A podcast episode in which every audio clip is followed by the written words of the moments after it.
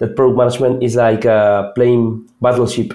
So you have a grid, uh, you choose like A two, and you throw a bomb, let's say, and you see whether you hit a ship or if you hit the water. So if you hit the water, you keep on looking for opportunities.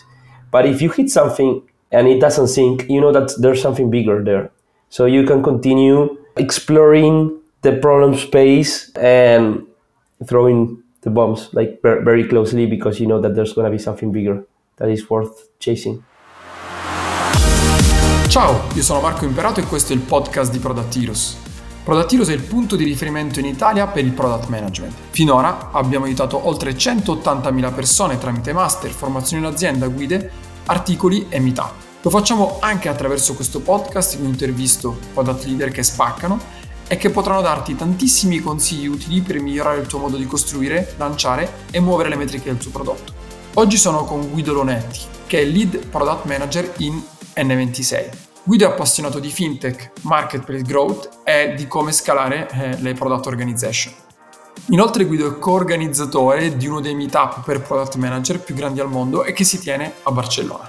Con Guido parliamo di product discovery, quindi di come partire da zero, di come organizzare team e gestire backlog, di dual track, spike, di come ridurre il rischio e quando capire che si hanno abbastanza evidenze. Insomma, un sacco di cose super interessanti e alcune abbastanza tecniche, per cui ti consiglio assolutamente di ascoltare l'episodio di oggi. Prima di iniziare però, se ancora non l'avessi fatto, ti chiedo di lasciarci una review a cinque stelle sulla piattaforma su cui ci stai ascoltando. Questo ci aiuterà a raggiungere ancora più utenti e a diffondere più velocemente la cultura di prodotto in Italia, che poi è la nostra missione. Adesso non mi resta che augurarti buon ascolto e ricordarti che dopo i tempi duri vengono sempre tempi eroici. Hi Guido, welcome to Product Heroes. Hi Marco, thank you for having me. Thank you for the invitation. You're welcome. So let's start right now with uh, your story. So what's uh, what's your past, your background, and maybe the uh, most important uh, experience for you? Well, I I am Argentinian, uh, even if my name shows that I'm Italian, Guido Lonetti. I don't speak very very good Italian. I studied business management in Buenos Aires. I got into product management probably by accident, like most of of the product managers, I would say. Since then, I worked in different industries, business models. I studied in news and media. I moved to marketplaces, classifieds, video streaming, restaurant reservations. Uh, for the last uh, three and a half years, I've been working in the fintech space, which I find very, very appealing. It's been a ride of fifteen years in the product management world, I would say. So you did a, a lot of things, but um, why do you find the, the fintech industry so interesting? It's quite interesting, Marco, for several reasons. For example, if you take classifieds, classifieds has have been disrupted with, with the first uh, internet, right? So I would say like nineteen ninety-nine, two thousand, there were already really good classified businesses. Then the streaming wars started maybe more like two thousand ten. That's when T V got disrupted. But I believe that the industries, the more inefficient they are and the more pain points they generate for the users, they tend to be disrupted first. But fintech took a little more of time, and I always try to understand why it took more time. And I believe it's because of regulations. It's a highly regulated industry, and therefore, being a P M in that space, it's very difficult because everything that we do needs to be in within the regulations. You cannot deliver something that it's an M V P, but it's not compliant. It has to be fully compliant. And I think that that's the big challenge. There are years and years of inefficiency, and that's why I think there's a, a big room for innovation in, in the space. So maybe this is, this is why you, you, you like being a P M, because you talked a lot about disruption.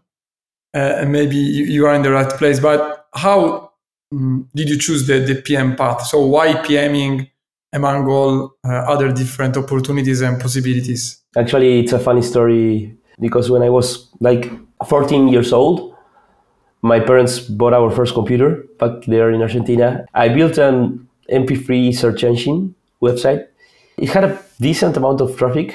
If I recall correctly, the technology I used was A S P, that was Microsoft proprietary. I remember that I started monetizing uh, the website through affiliate marketing programs. I started receiving checks like one hundred dollars, two hundred dollars. I was fourteen years old, right? So my mother... It's a lot of money. Yeah, exactly. I was. Uh, I felt I was rich.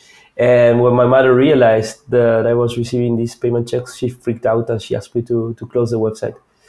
So fast forward to the moment I had to choose what to what to study. And I wanted to continue my, my way into building software, but I didn't want to actually code the software. I, I didn't find that like my career path. And I wanted to work on the strategy side, but at that time I didn't know the different roles that worked at a tech company. And that's why I got into business management. And eventually I landed on my first uh, job on a digital newspaper when I was twenty. And I remember that my boss told me, you're going to be a product owner. And that's how it all began. Great, congratulations. So you're currently product lead at N twenty-six, that, by the way, it's like it changed completely the way in which I manage my money. I discovered the, the platform a few years ago, before you were talking about inefficiency. Every time I used to my old bank app, I used to say, it's less painful to go to the bank and do the queue uh, without with all the other people that using the the native app of my past bank. So uh, at the same time, it should be la- a lot challenging to run product like M V P, discovery, experimentation in a very like compliant needed world. So what I'm asking is uh, how are you organized? So what's your team structure? How do you manage your team? How many people? You're reminding me of uh, a metric that we always mention at N twenty-six, because there was a study run through millennials. It was actually checked that nine out of ten millennials prefer to go to the dentist rather than going to their uh, bank uh, branch. So imagine how, how painful the experience it, it, it is, right? Circling back to the question of how uh, my team is organized, within N twenty-six, there's a domain called financial empowerment, where we are looking for opportunities to, to empower customers to get money or to make the most out of their money, right? In, within that domain, I'm leading the, the investments group. And right now, there are two teams. One is addressing crypto, and the second one is uh, working and focused on more traditional securities and E T Fs. There's two P Ms, uh, one leading each each of the teams, and each P M uh, work with um, an engineering team. They have their researchers, uh, U X designers, data analysts. So okay, so today we, we are talking about product discovery.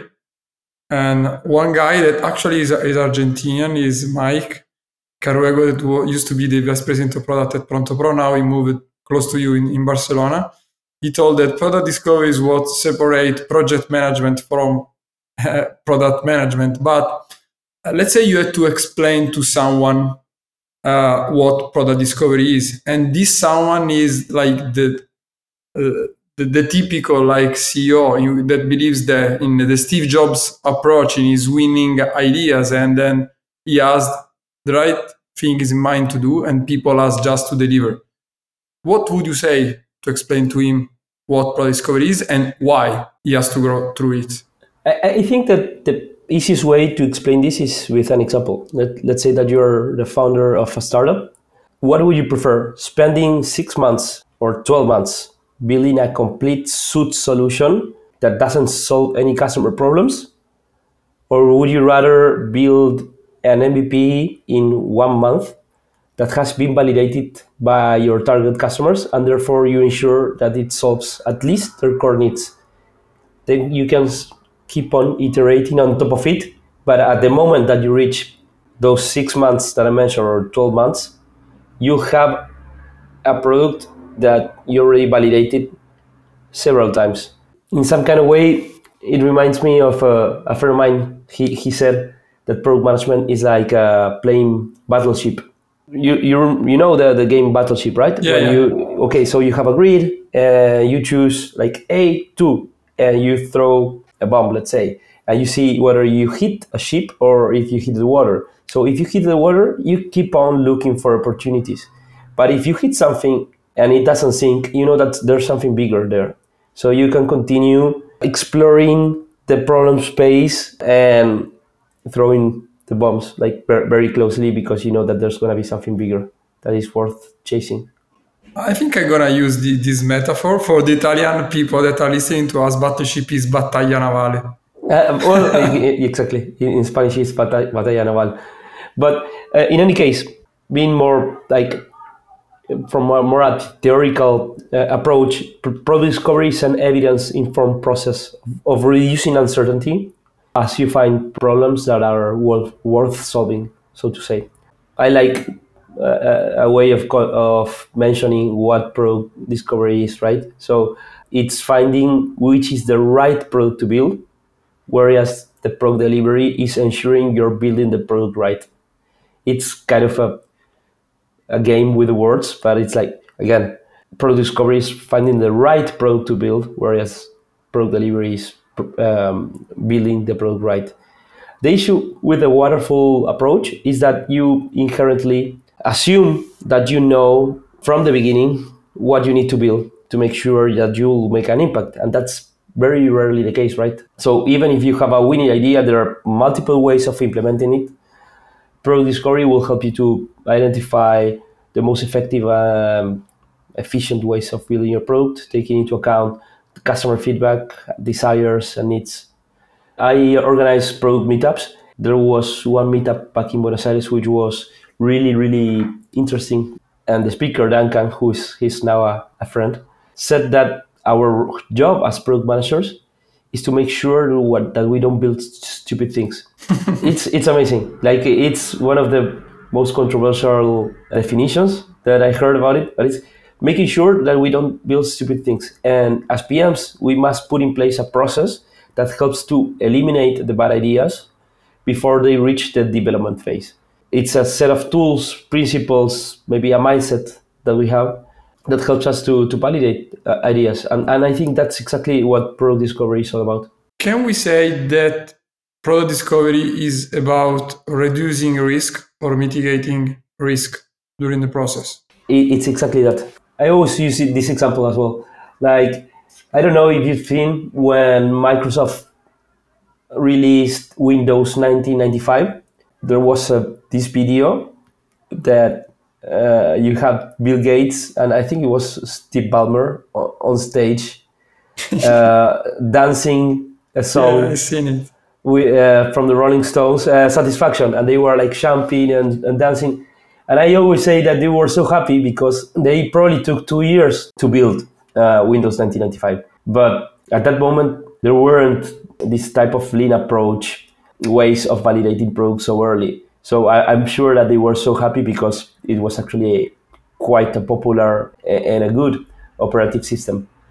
But if you see right now, we have tons of tools in place. Like, we have tons of ways of validating hypotheses through surveys, A B testings, fake doors, so many techniques that are described in, in the books that we can make use of to manage that risk very early.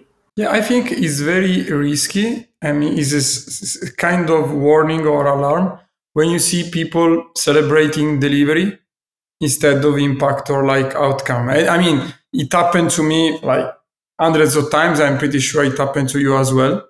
When you are like super happy that you actually have delivered something and there are not so many bugs that in the previous uh, deploy, instead of celebrating the the impact you are you're having on metrics. But when you, I mean, we do a lot of training, as you know, on both on individuals and companies. And when we train companies on product discovery, the most asked questions are usually two. The first one is, how do I know I need to do it? The second one is when. So the first one is how do I know how to do it? The second one is when is it better to do it? So how would you frame it? How would you how would you reply? Marco, I really like um, a story uh, that Gibson Biddle, the V P of Product at Netflix, the former V P uh, of uh, Product at Netflix, because he's not there anymore, told once. He said that when he joined uh, Netflix, he asked the C E O, uh, Reid Hastings, about his vision for the product. Reid Hastings' answer was that only leaders like Steve Jobs have a sense of what customers actually seek, but he didn't. So he said that they would need consumer science to, to get there. Consumer science, he was referring to product discovery, A B testings, everything that we, we put in place when, when, when actually running product discovery. So maybe this story helps to answer the, the, the first question, right? Like if you're running a company, you're a C E O, and you're not Steve Jobs, then you'd better adopt a product discovery process to validate your hypothesis through quantitative and qualitative data, surveys, uh, A B testings, that kind of mechanisms. Regarding the second question, it was uh, when it's better to do it.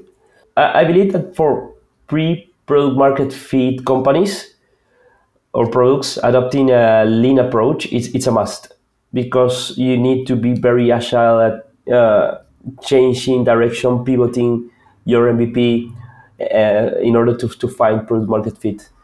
Uh, but regardless of, of the phase of the company, I, I believe in product discovery as a continuous process for all product life cycles, let's say. And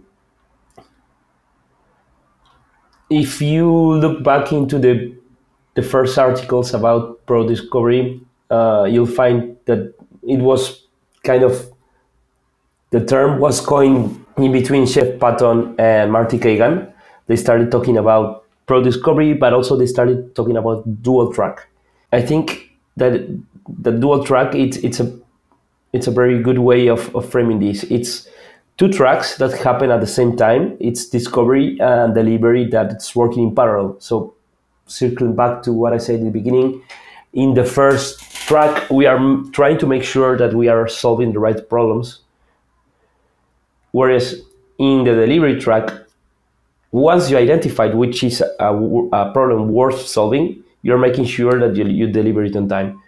Uh, I, I think we still celebrate that we delivery, that we deliver something and it's not buggy, everything went well. And, and it's okay, because it's it's not an easy job on itself.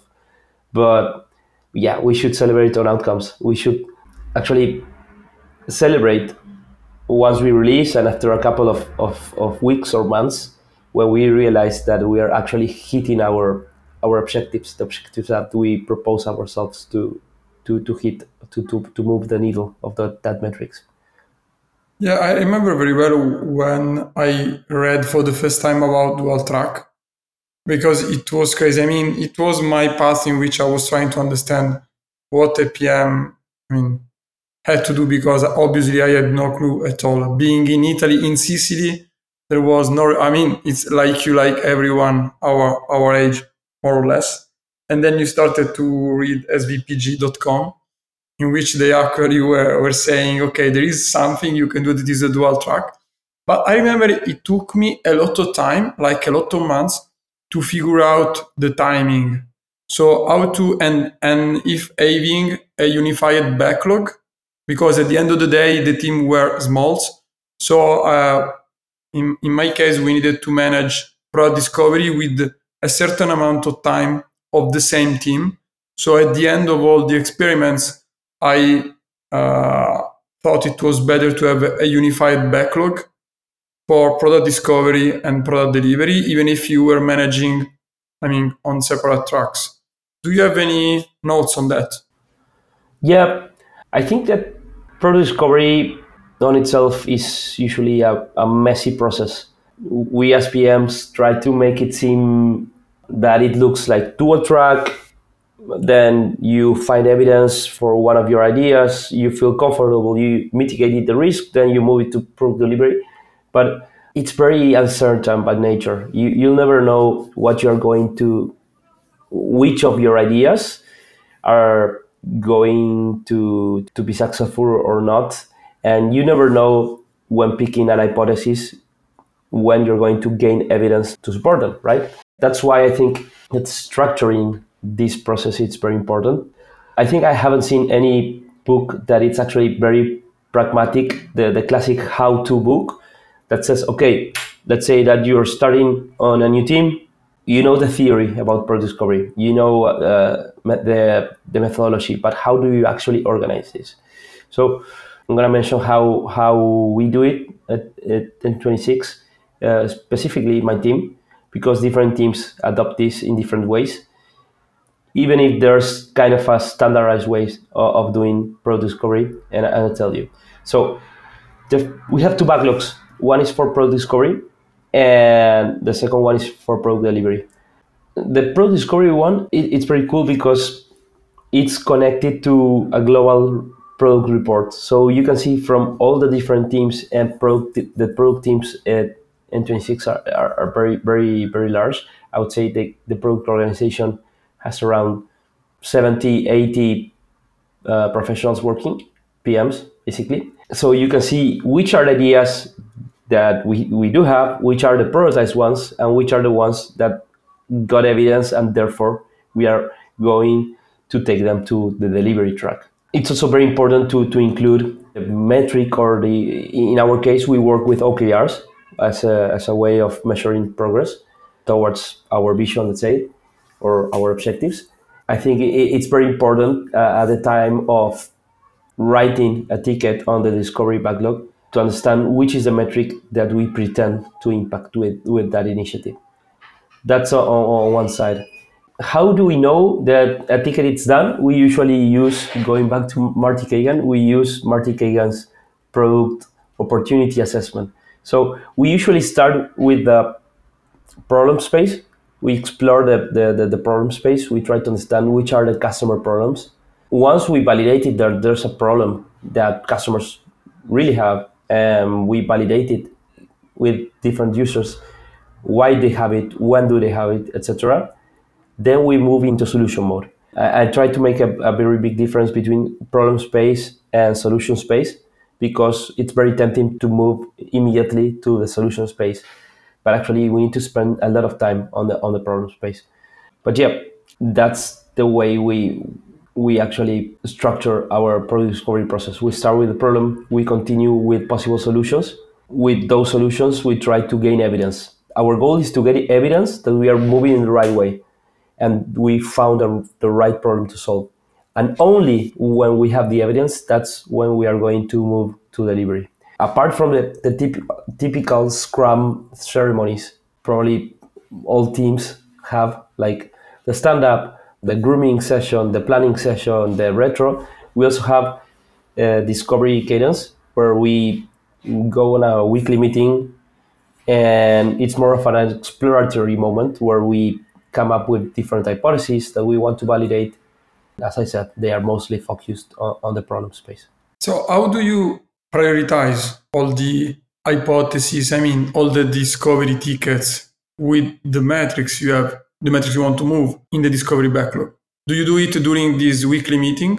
No. Or during the grooming, normal grooming? Exactly. Uh, usually dur- during grooming and planning. I mean, for the discovery ideas, we prioritize them during the discovery meeting. For the delivery uh, stuff, we prioritize it more on the grooming and the planning. And how we prioritize product discovery ideas, we have, of course, different dimensions. Uh, we try to see which is the size of the opportunity, our confidence level. So confidence, it's another way of talking about risk.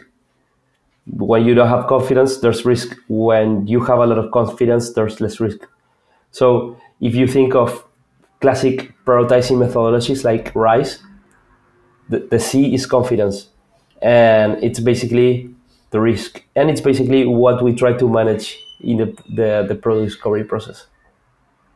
Yeah, I, I like the way in which you describe the process by starting uh, to say that is a messy process, because the, the biggest difference I, I found between guys like you who are doing product discovery and guys who, are, who just read books or they are fantasizing about product discovery is that the second ones think that there is a clear like separation between the hypothesis risky phase and then the solution phase. Like you build an M V P and then there is a moment in which you one hundred percent know that you can build a solution, or you did like a cycle of customer interviews and you know one hundred percent that, okay, you can move forward building an M V P, while at the end is very, very tricky. I mean, during my path, never happened that you build an M V P and you are like, okay, we got it. We can one hundred percent, we have one hundred percent confidence that we are going to nail it. What's your your take on this? The first comment I would say is that we are never one hundred percent sure. There's a graph called the, the curve of truth, the curve of, of truth. Basically, in, in that graph, there are two axes. One is effort, and the other one is accuracy of the evidence that you have. So usually the more effort that you put on an initiative, that would result in more accuracy of, of the evidence that we have. So for example, th- we have an idea. If we put all the effort and we build it and we take six months building it and we release it, that's going to be our moment of truth, because we are going to see whether users use it or not. But our role as P Ms is not putting a lot of effort, but rather managing the effort that you put in order to achieve an, uh, more evidence. So really good P Ms would put very little effort and they will have a fair amount of confidence. And how you can do that? Let's say, Marco, you came up with an idea today, and that idea probably is in the fantasy world because it hasn't it hasn't been proved. And then what do you do? Like something really quick that you can do is you, you can talk with an S M E or specialist. Like even like the most basic validation by, by an S M E, it's already kind of an evidence. Then some something that will take a little bit more of, of effort would be sending a survey, because you need to prepare the survey, it, it takes time to receive the answers, but then you have probably one hundred answers from your customers at least. And, and you have like the holy grail of customer feedback in order to understand if you're actually solving a good problem. But I would say, like, going to percentages, if you talk with a specialist you uh, or an S M E, you have like five percent of confidence. Uh, if you talk with your customers and they validated your your hypothesis, then you, you have like twenty percent of confidence. If you run a fake door or a Wizard of Oz Uh, experiment, you have like fifty, sixty, seventy percent of confidence.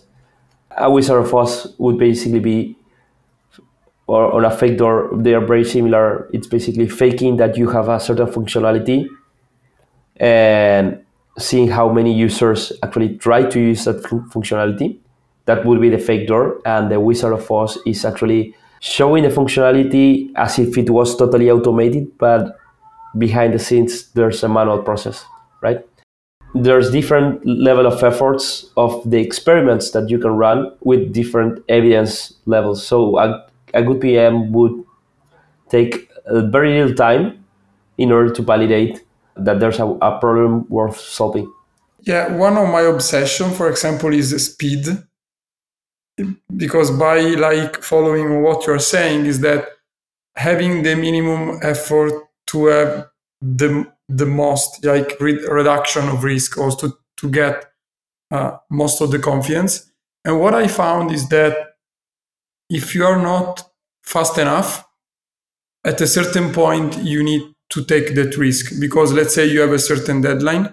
If you have, if you are not fast enough to validate it with a small amount of effort, at a certain point, it's like, it's too late.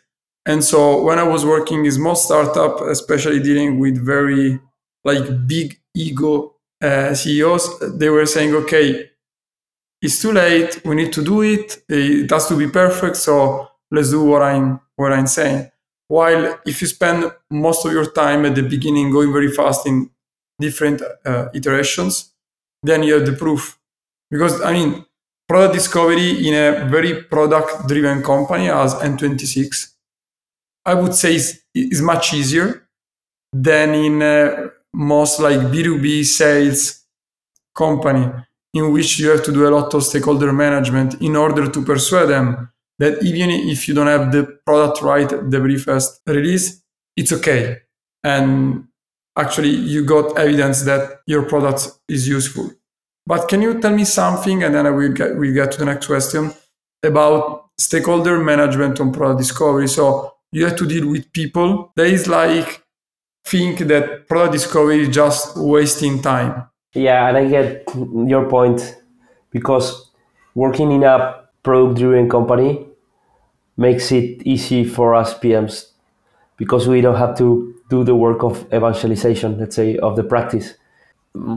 Like in a product-driven company, it's going to be easy to tell your stakeholders, hey, I'm going to run an experiment to understand whether this is a problem worth solving. And people will understand, and they will have a shared language.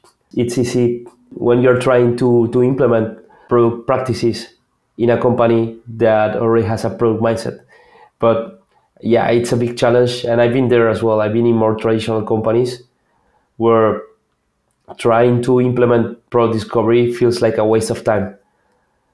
So what I usually do in, in those cases is trying to to tell them with a, a lot of passion and enthusiasm about these practices, and use very concrete examples.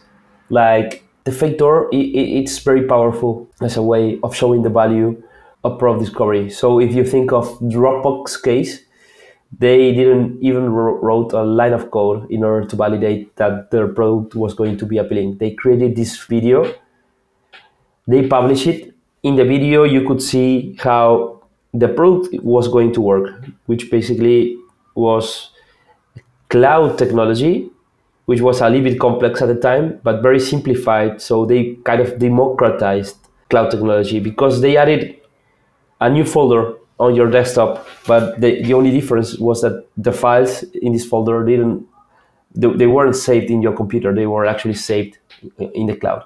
It was an aha moment for tons of potential customers. They signed up for it, and they, in a matter of days, they, they had a massive list of people who wanted to use this product. A way I implemented fake doors in previous experiences, I was in a video streaming company. We were building product for, for kids. It was uh, uh, videos um, uh, and games for kids. The company was Car- Cartoon Network, right? And then at that moment, we were trying to have more customer frequency, meaning that we wanted kids to watch more videos. We said, okay, uh, which are the possible reasons by which kids are not watching that much videos as, as we would like? And we said, okay, I remember there were a couple of stakeholders who said, probably kids, when they go to, to school, they commute in the car with their parents, and they won't watch long form videos because it consumes a lot of your cell phone data. So we should build something like download to go, like this feature that Netflix has. We started analyzing how long it would take to, to implement it. And because in the video streaming world, there's a lot of restrictions on how you distribute a certain content and make sure that this content cannot be downloaded and it's protected and encrypted. We realized that we had to use a third-party technology, and we started to look into implementation times. I would take six months in order to implement download to go. So what we did was, I said to these guys, hey, what if we place the button of download to go just as if it was there? And then when the users click there, we say, hey, we are working on this feature. If you want to know when we are going to, to release it, please click here. With this, you have a very interesting thing, because you get to deliver an experiment that takes less than one week to, to develop, because it's basically a button and a form. You'll get to see which is the real intention from users to actually use that feature. After a couple of, of weeks of running the experiment, we realized that only two percent of, uh, if I recall correctly, it was two percent of, of, of the kids wanted to use download to go. And from those, from those two percent, only ten percent wanted to receive a notification when this feature was available. So with that, we got like very valuable information that helped us helped to inform our decision process. And we decided not to, to move forward with this, because if we really had taken six months to implement this feature, but only two percent of the users would like to use it, that would be a total failure. That's that's super interesting, and, and I love uh, all the all the story and the framing. One of the comments that uh, I used to receive on this kind of approach is, okay, but don't users get pissed off, because actually they think there is a feature, but they are not getting it. But at the end of the day, we understood that users are more, you know, willing to help you than what you think actually. So they want their product to get better. And once you ask for their help, they are, it's kind of okay being part of, of it. Yeah, yeah, absolutely. I think a good way of, of framing this is, yes, we are actually putting some intentional friction. So you're generating friction to your customers, but it's going to be in a very, very short time period until you, you get the evidence that you, you were looking for, and you get very valuable information out of it. So again, it's intentional friction that you are putting in place for a short time period, and in exchange for, for that friction that you generate, you get massive insights from your customers. So I think it's worth it. Yeah, and um, getting back to, to your team. So who's involved in the product discovery process, and uh, and why? Everyone in, in, in the team is involved. And when I say everyone, I mean, of course, P Ms, of course, U X researchers, product designers to build wireframes, engineers, they are really embedded into this process. Uh, sometimes we need to run a, like a, a tech spike to understand if, if we can build something. Data analysts. So I think that the more that we adopt the product mindset and the product discovery mindset, and we start looking into hypotheses as opportunities that we have, and we we want to understand whether we should build them or not, then the whole team is bringing their very own point of view, their different thinking hat. Some of them are going to look into the problem from a technical standpoint. Someone from business is going to look at this from, okay, is it viable? So you're going to have the, the, the classic viability mindset. You're going to have the feasibility mindset, like, can we build it? You're going to have the des- desirability and usability mindset, which is, okay, I'm happy if we can build it and if it brings money to, to the business, but are we actually generating value for the customer? Is it going to be desirable? And, and what's more, is it going to be usable? Are they going to understand how to use it? Can you explain for the public what a spike is? Yeah, yeah, of course. A technical spike, it's, well, it, it's technical. Number one, it means that it's a task that we put in our backlogs in order to understand better from a technology standpoint, whether we can build something with our current technology stack or not, and which are going to be the main challenges or roadblocks. Is it going to be the number of dependencies? Are, are do we need to build something very big, or maybe it's better to to get it from a third party? So that's basically it. it it's looking at a technical uncertainty and trying to get more certainty after a certain period of time. Honestly, the first time engineers told me, okay, we need to run a spike, and they asked them, okay, what's a spike? So we need to write code in order to understand how to write code. I told them, okay, you're crazy. We're not going to do this because why do we need to waste lines of code? And they told me, actually, you know what?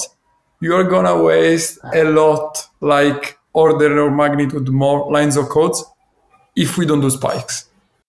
And they just persuade me like in thirty seconds. Um, so you, we already talked about the continuous uh, discovery process you, you use in your company. Why? Because you have two different backlog. You run uh, dual track. Do you have any tips on how to implement by like by starting from zero to get to like a continuous discovery uh, process, habit, or yeah, however you wanna call it. So let's say you're in a company that it's been mainly focused on delivery. You basically always know what to what to build, and you have a prototype list, and then you you just go code it and deliver it. So the first thing is making the, the, the mindset change and finding value in product discovery. So you probably went through the different books and different talks and podcasts, and you heard about product discovery. So how, how to implement it? I think maybe the very best uh, idea is starting with a backlog of ideas and treating ideas as something that needs to be validated. So you have a backlog of ideas, and then you have your delivery backlog. Usually the delivery backlog, we use typical engineering tools like um, Jira or or GitLab or, or that that kind of software. For uh, discovery ideas, you can even use Trello. So whenever someone has an idea, the C E O, someone from sales, someone from marketing have an idea, you put their ideas you, and, and you have them there, and you treat them as hypotheses that need to be validated. If you do that, and you work in parallel looking into new opportunities, but also delivering, you're already doing product discovery. You can get better at it, of course. You can find better ways of validating early your ideas. You can implement a weekly meeting with your team to look into the different hypotheses. There are several things that you can do. But even my recommendation would be to start with baby steps. Just by having a backlog and treating ideas as such, as something that needs to get validated before getting into delivery, you'll start doing product discovery. And believe me, it only gets better. Before you mentioned two words that are product mindset, and this is something we are working a lot on Product Heroes is in, in order to convey this idea to people. So what is product mindset for you? Product mindset, it's knowing that not all ideas are going to be successful. So when you inherently know that this is a fact, then everything that you'll do is going to be driven by this statement, let's say. So you'll treat ideas as hypotheses. You'll treat deliveries as experiments that you need to validate. And you're going to pursue outcomes. It's going to be natural because you change completely the game from I know what to do, I just need to build it fast, to I'm not sure what is the right thing to do, therefore I need to understand how to do it. But ultimately, the overarching thing that I'm trying to impact is a metric. So I'm going to look for problems that will help me to, to move that metric. Cool. So what was your biggest mistake? I mean, the mistake that gave you the biggest learning? Oof, so many. But maybe in, in terms of product discovery, uh, I'll take the, the main theme of the conversation as uh, which was the biggest learning I had in product discovery. I think one of the, the typical mistakes people do, and I went and I and I had to, to, to go through it as well, was actually spending more time on doing research to validate an idea than the time it, it would take to actually build it. So sometimes you are so focused on having evidence that you make an impact that you'll spend more time doing research than actually going and building it. So you need to be very aware of which is the development effort to do something, and everything that you do should be less than that time. There's a book called Just Enough Research. I think that that title... Just Enough Research. We... Yeah. It, it, it's pretty cool to see that you don't need to reach a level of confidence of one hundred percent, as, as you said before, right? You need to gain a certain level of confidence in order to be able to take a decision. But at the end of the day, it, it's we are running against time. Companies, startups, go through funding rounds and they raise money. And by raising money, they gain time. You have a runway of two years, three years. Okay, that's the time you have to, to make an impact. So the faster you move, the better. So also be very conscious of research is going to take X time. Okay, cool. And sometimes building something in a hacky way, it's going to take much less time. My recommendation there is to have um, an agreement with your engineers saying, hey, I know that as engineers, by nature, you will have like a very clean code without technical debt. But our agreement is we'll experiment and we'll introduce hacky code and, and dirty code to move very fast. If the experiment doesn't work, if it's not successful, then we'll throw away that, that code. But if it's successful, my commitment as a P M is that we'll assign time on the next sprint to actually do it properly, to pay that technical debt that we incurred in order to gain an insight. If you had to leave just one advice, one piece of advice to someone who's becoming a P M, who wants to become a P M, would it be? Curiosity, it's something that, it's a trait that every P M should have. So never undervalue the curiosity. And with curiosity, I mean, start learning, start attending courses, start reading books of product management and best practices. That's on one side, but also curiosity about your product. Which are the, the burning questions that you have about your product? Sometimes I, I, I tell people, try to think as if you were the owner of this product, uh, the, the, the real founder of this company, because sometimes when you read a lot about product management, you adopt a position which is a little bit risk averse.